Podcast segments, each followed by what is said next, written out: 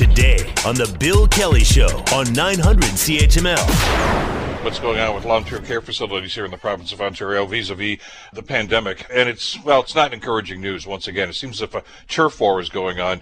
You know, for the number of great people that are out there trying to champion this cause, and the government says, yes, we understand that there's a problem, we're going to do something about it. Uh, the inertia that seems to be prevalent here is just just frustrating, I think, for everybody involved. Uh, a couple of weeks ago on the program, we talked with uh, Dr. Amit Arya about this, and, well, he thinks the Ministry of Long-Term Care is in denial. I get the sense that the ministry is in, in a bit of denial at this point, and that denial is absolutely leading to death. I mean, the first step to sort of, you know, taking action is actually to acknowledge the problem. We have to acknowledge the extent of the problem happening in our long term care homes. Well, are they doing that? And uh, we're not seeing a whole lot of action here. Uh, so pleased to welcome back to the program Dr. Vivian Stamatopoulos, who is a co-founder of Doctors for Justice in Long-Term Care and a professor at Ontario Tech University. Always a pleasure, Doctor. Thanks so much for the time today. Oh, I love talking to you. Thanks, Bill. Oh, thank you. Well done. right back at you. Uh, we had some, or I thought was going to be good news a couple of weeks ago when the province said that uh, we're going to have this special team that's going to be going in there and looking at all these things, uh, and we're going to come up with some suggestions, and we're going to really get this thing by the throat, and we're going to do something about the problems in long-term care. Now we're finding out that they were basically told to stand down, that you weren't even allowed into these facilities. What is going on here?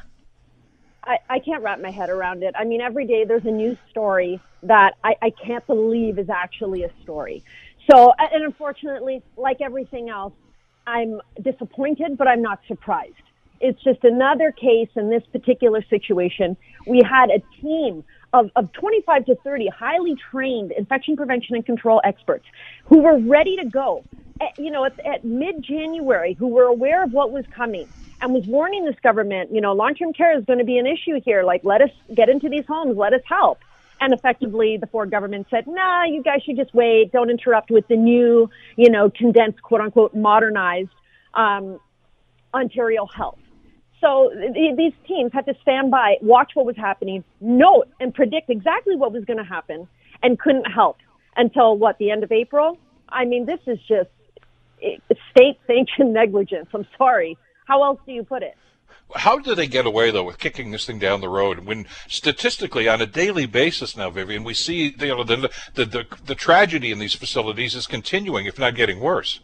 Yeah, you know what really frustrates me is that um, I knew the second that it, I think this was like last month that uh, Minister Elliott had said that the the vaccines are the new iron ring. At that moment, and keep in mind, I've been saying for months now that the you know they're they're not doing what they need to do to properly intervene to protect these seniors. And, and I've said for a long time that, it, in my opinion, it's because they don't want to interfere with the business of long-term care because the vast majority of homes in Ontario are privately owned. And there's lots of demonstrated conflicts of interest between the for-profit lobby sector and long-term care and the Ford government. I mean, five previous Ford staffers are now full-time lobbyists with the for-profit sector. I mean, give me a break. Um, but the fact that, you know, when she had made that comment last month, I just knew right at that point they're not going to do anything to actually implement the, the changes that all the experts are calling for that can actually properly protect these seniors. They are waiting, they're waiting out the clock effectively. They are hoping that the vaccines will bring the numbers low enough down that people aren't talking about long-term care. And as I, and I had the opportunity to speak to um, our prime minister last week, and, and what I said to him was, my biggest concern right now is what happens when vaccinations are complete, which they almost are right now in long-term care, because people are going to look the other way and pretend that the problems, the neglect, the abuse, the corruption in this sector are suddenly not a problem in there.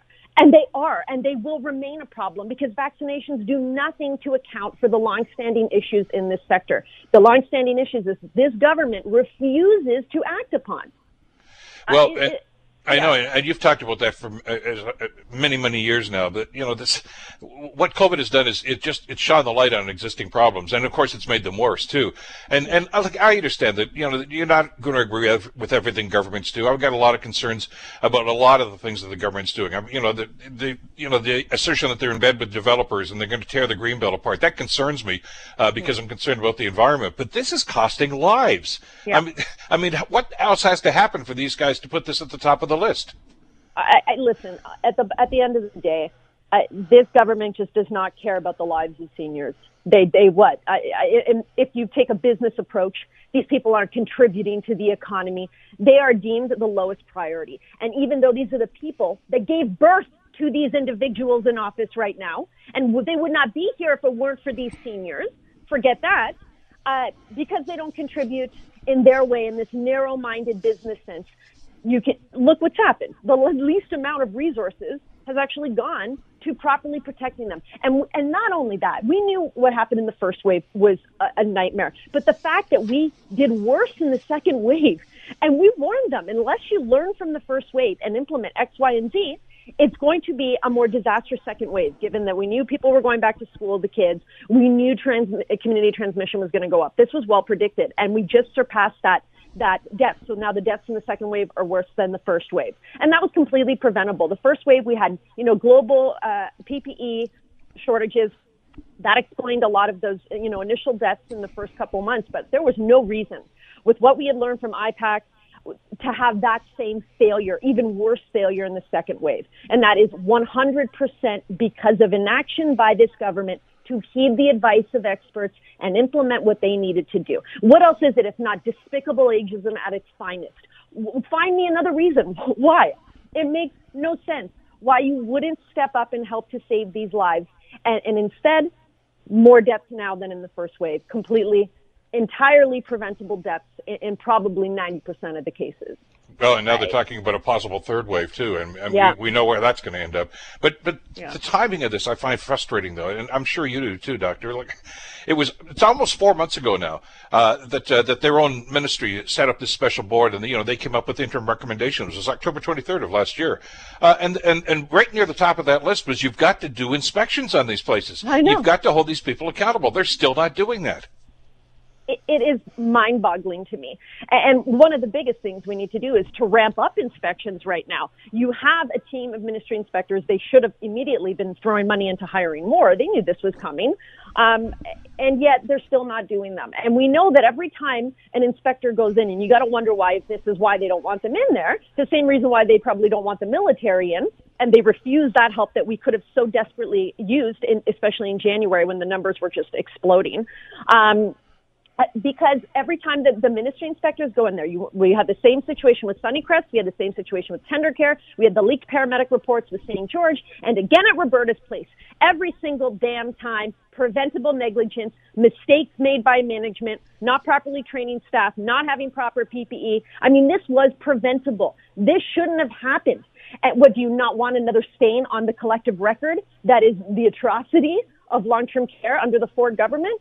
What else is it? Because I mean, clearly, when they when they get in there, we see what went wrong, and we know.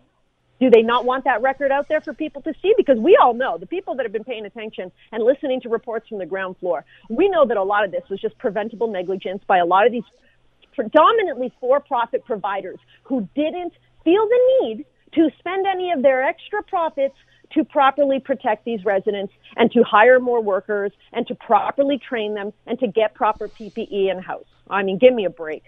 But we've seen some numbers on that. We already know, by the way, that a number of those uh, for-profit facilities actually dipped into the the, the, the government programs for for oh, yeah. you know salary relief and everything else.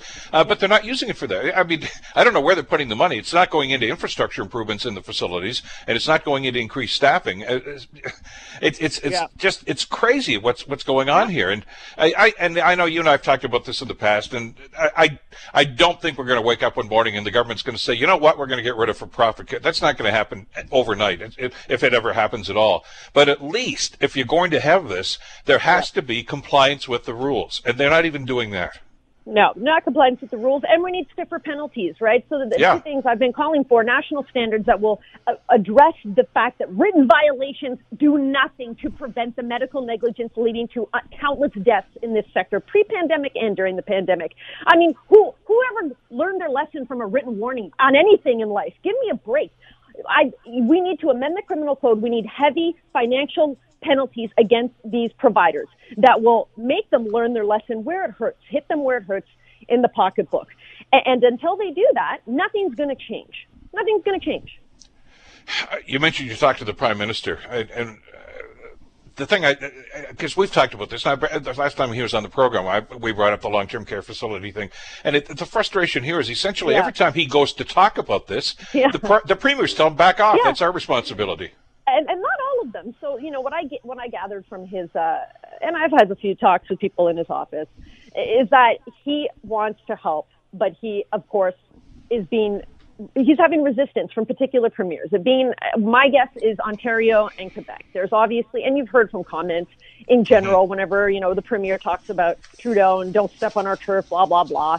I mean, there's clear reticence to work with the federal government until you want their money with no strings attached. And this is what really frustrates me because our prime minister has the opportunity to say, okay, you know, provinces who want to get on board, let's do this, and I'll dedicate specific funding to provinces who want to actually follow these new updated standards. And we don't even need that many. We just need a handful of important changes that all homes have to monitor and have to abide by, and then you get that money. And then the provinces that don't want to play can be left out. And then eventually the public, you'd hope, would would kind of force them into signing on to the deal because why wouldn't you sign on for better standards that would only protect residents and lead to a better quality of life for these seniors. Why wouldn't you sign on? You look like an ass, pardon my French, for not signing on for a, an initiative that only seeks to help seniors.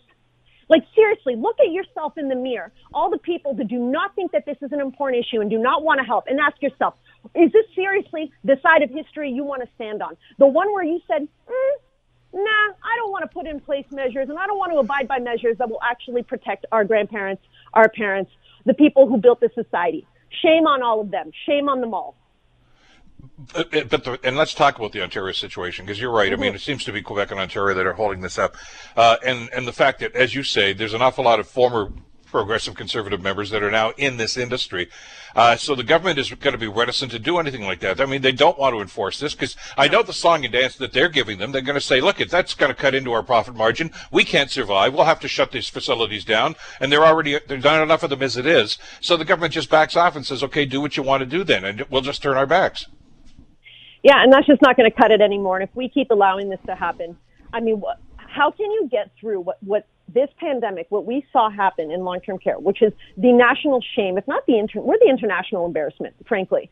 Um, we had some of the worst outcomes for long-term care across the world. I mean, we we completely failed these seniors, and the worst provinces that failed them, Ontario bar none, because at least Quebec.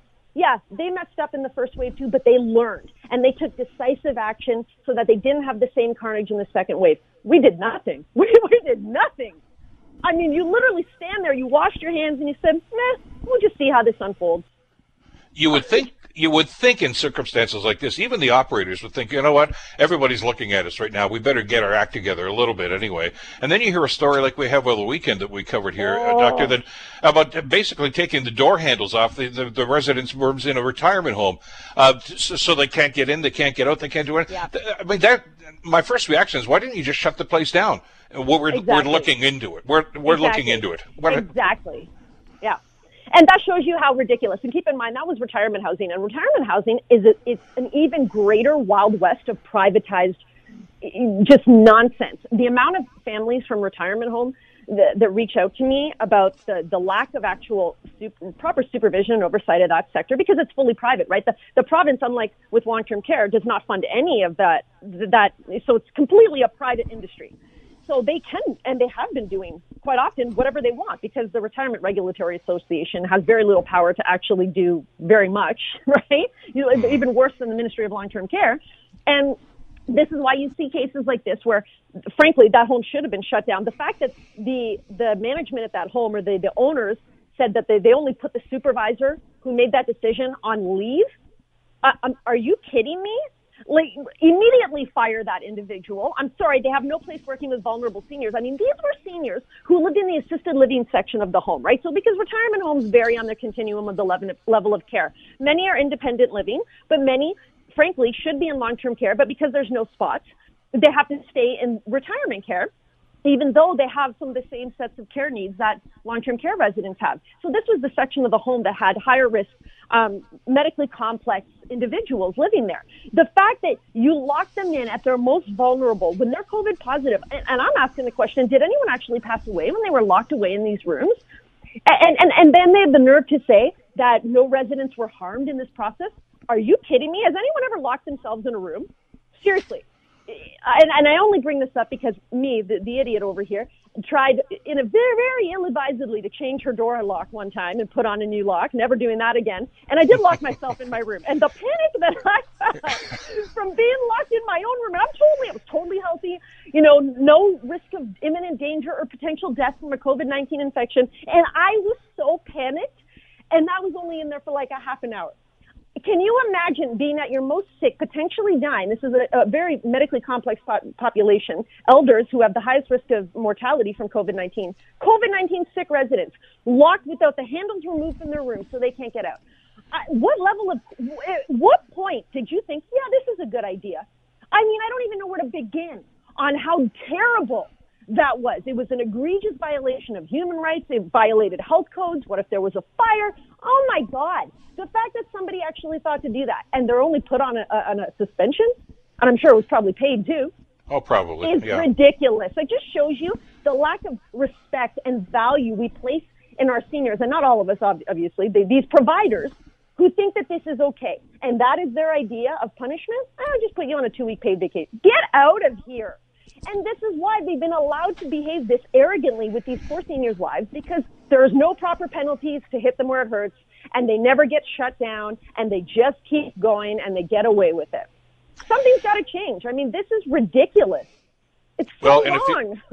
And, and if people think that's going to happen from this government, uh, we should mention, by the way, uh, that their their commission, the government commission, uh, is still investigating uh, about these things. Uh, although the uh, the hearings are not open to the public, and their final report is not due until the end of April of this yeah. year, so it's a couple of months away. That doesn't do a whole lot to instill confidence, does it? No, and listen, the reports they've already put out, the interim reports that were telling them the various things they needed to do, um, were pretty scathing against the government, and yet they still didn't even implement the suggestions of the commissioner. So it just shows you. I mean, like we didn't need another commission, we didn't need another, you know, inquiry. An inquiry would have been better, but nevertheless. Um, we know what needs to be done. We know what went wrong. Yeah, it's nice to have an added record of just how terribly this government dropped the ball for these poor seniors. Um, and maybe it'll help families who sue.